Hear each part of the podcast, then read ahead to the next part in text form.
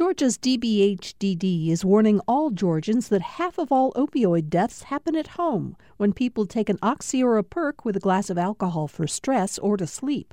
Learn more about protecting families from opioid overdoses at opioidresponse.info.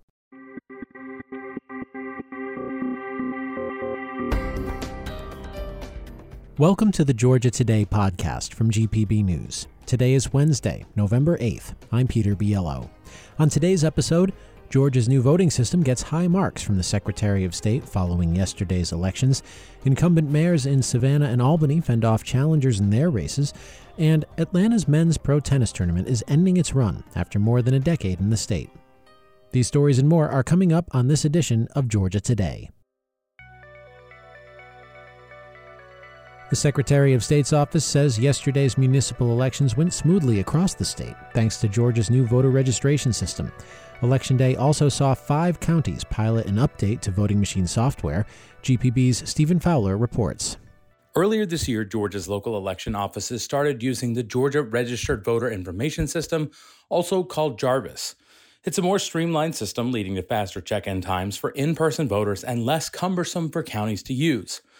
122 counties had municipal elections on Tuesday and used the new Jarvis system. State officials say there were shorter wait times and fewer reported errors. Five counties also piloted a new software update to the Dominion voting system election equipment that fixed potential vulnerabilities. That full upgrade is expected to occur after the 2024 election cycle, and the state says there is no concern for election security in the meantime. For GPB News, I'm Stephen Fowler. About those elections, voters in Augusta approved a halfpenny sales tax to fund the new arena. Albany's incumbent mayor fended off a challenge. Voters in Atlanta returned to office three of the five incumbents running for seats on the school board. We'll have more on that later in the podcast. And Savannah Mayor Van Johnson will have four more years to lead Georgia's oldest city. As GPB's Benjamin Payne reports, he cruised to a landslide victory yesterday in his bid for re election. Some observers predicted a close race with Alderwoman Kesha Gibson Carter, but Savannah's mayoral election instead turned out to be an easy win for Van Johnson. Earning 77% of the vote, he defeated Gibson Carter by a lopsided 57 point margin. Third place finisher Tyresha Davis drew just 3% of the vote. Gibson Carter has been plagued by controversies during her term in office as one of Savannah's two at large members of City Council. Last year at City Hall, she used a homophobic slur to address Alderman Curtis Pertee, who is openly gay. A major theme of Johnson's reelection campaign was civility, casting Gibson Carter as a combative colleague who has turned city council meetings into disorderly shouting matches.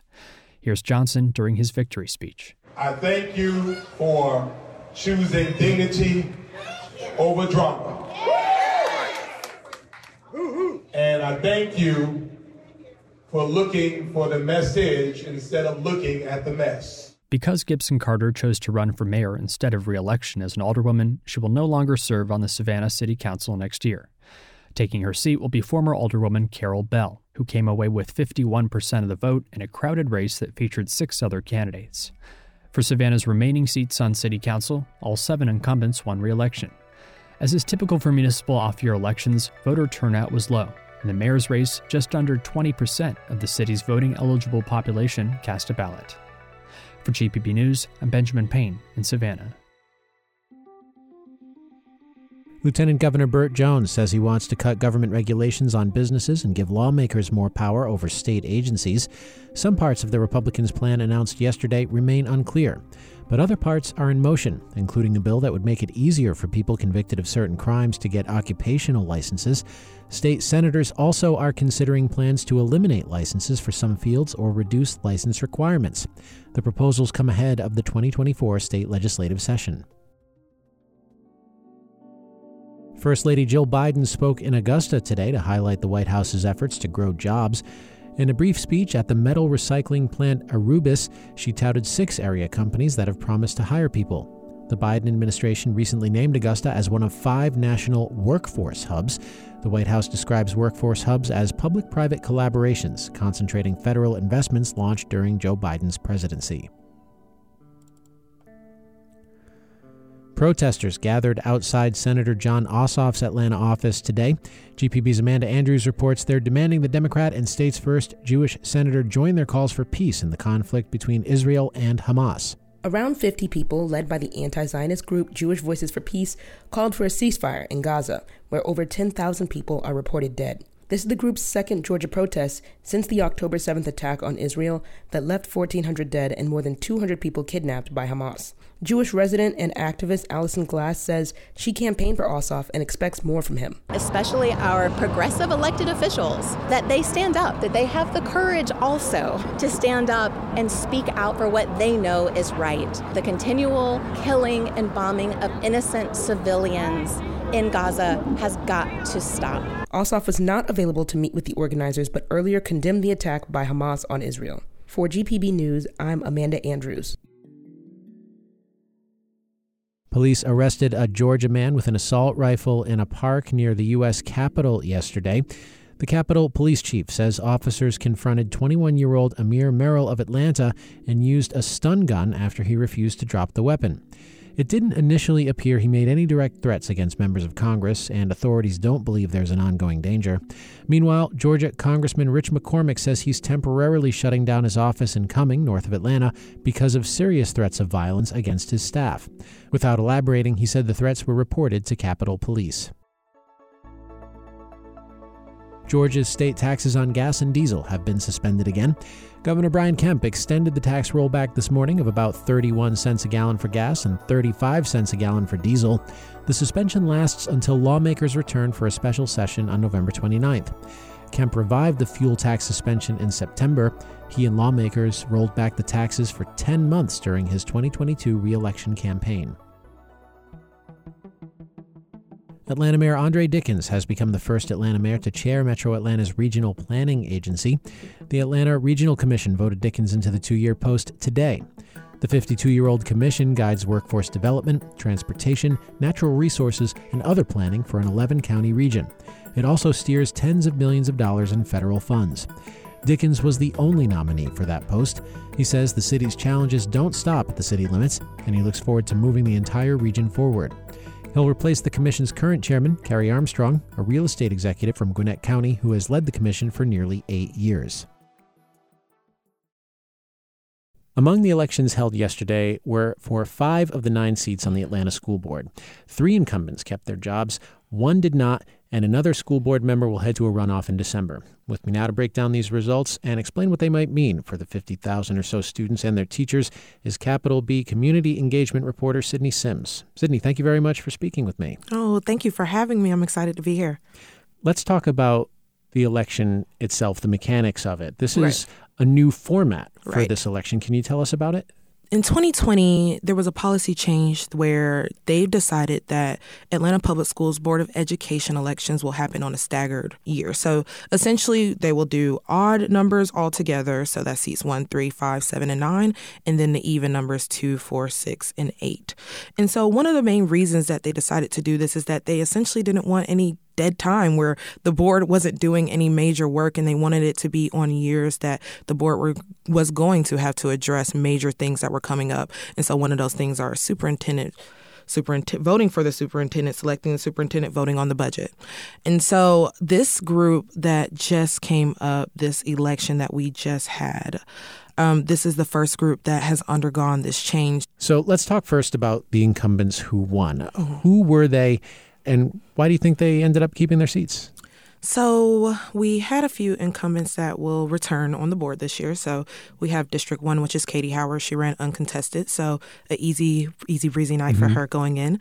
Um, we also had District Five retained to Erica Mitchell, and then the at-large citywide seat for number nine would have gone back to Jessica Johnson. And so, with these three ladies, I think pretty much my ideology and just being on the ground talking to the community, I think they did the community engagement work necessary to retain their seats. I think their platforms were in line with what some of the community concerns for APS parents, stakeholders, everyone in general were the issues I think that they put at the top of their priorities this year.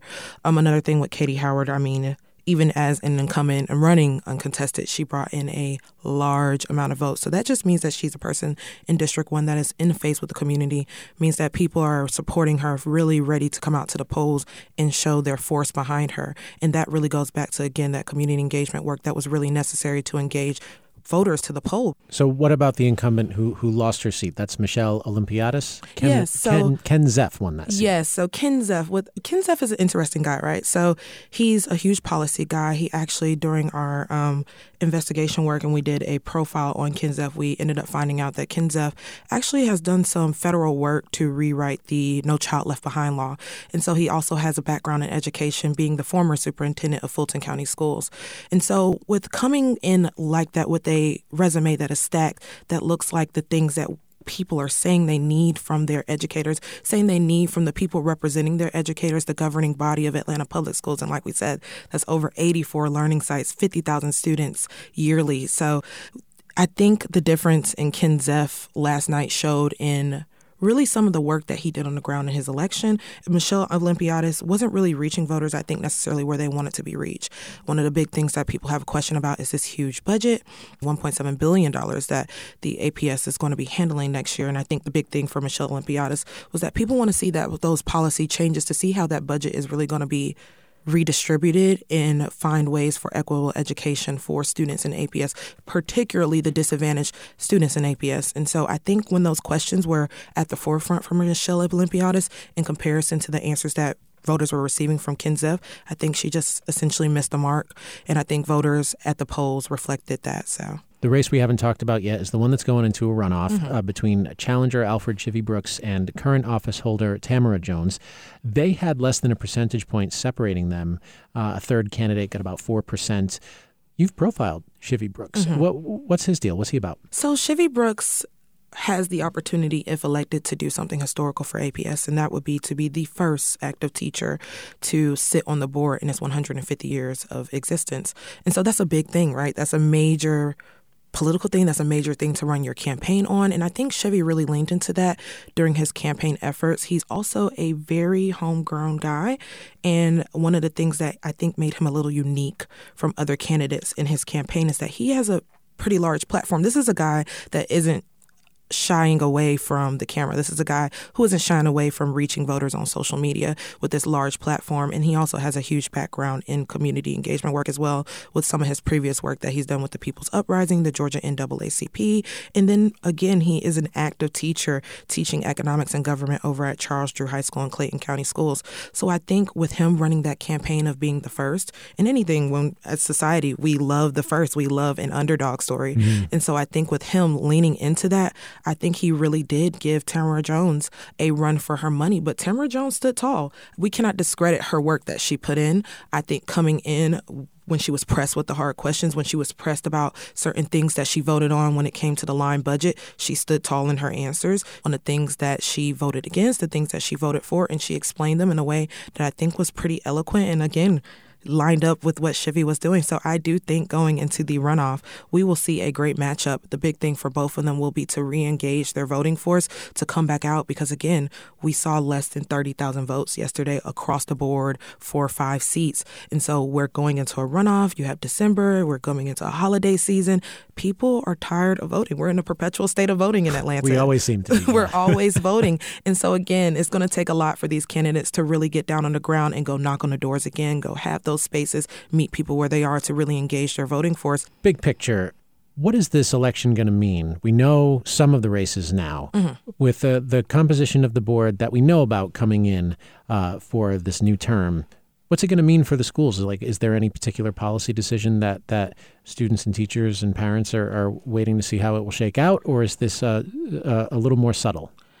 The first job that this board will come in and majorly do is select a superintendent, which is a big feat. APS has had a revolving door of superintendents in the last few years, and it's something that parents have a concern about. It's something that community holders, stakeholders have a concern about. It's something that the state itself has a concern about because we're wanting to make sure that we're electing and selecting qualified people to represent a school district like APS. Another thing that I think is going to be a major concern and a major issue for the community coming in for this board is how they're going to utilize that $1.7 billion budget. That is a historical number for APS. And so, looking at some of the things and issues that APS have low literacy rates, a high economic disadvantaged student population we know that APS has the dollars. And parents are going to be looking to see how board members are voting and improving with that money. Sydney Sims is a reporter for Capital B talking about the results of the Atlanta Public School Board election. Sydney, thank you so much for speaking with me. Thank you. Thank you for having me. State wildlife officials say all five of Georgia's stocked trout streams are now open. The State Department of Natural Resources seasonally stocks trout in North Georgia streams to support the state's fishing industry. The agency says trout fishing has a $172 million annual impact in Georgia. Next year's Atlanta Open will be the last for the 15 year old tennis tournament. The governing body of men's professional tennis, the ATP, said today the Atlanta Open is one of six tournaments at its level being retired. Three of the six are being upgraded to higher level tournaments, while Lyon, France, and Newport, Rhode Island will join Atlanta in being retired completely. The Atlanta Open's tournament director thanked the city for wonderful memories and said he hopes to bring professional tennis back to Atlanta in some form. About 40,000 fans attended the annual summer tournament in Atlanta's Atlantic Station, creating an estimated $10 million impact for the region. In other sports news, Atlanta United's playoff hopes remain alive after their 4 2 win over the Columbus Crew last night at Mercedes Benz Stadium.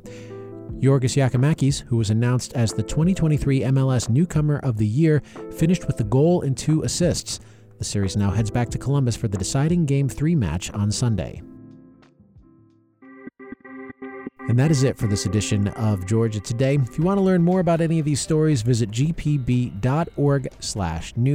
and make sure you subscribe to this podcast. We're planning on being back in your podcast feed tomorrow afternoon. If you've got feedback or a story idea, we would love to hear from you. Email us. The address is georgiatoday at gpb.org. I'm Peter Biello. Thanks again for listening. We'll see you tomorrow.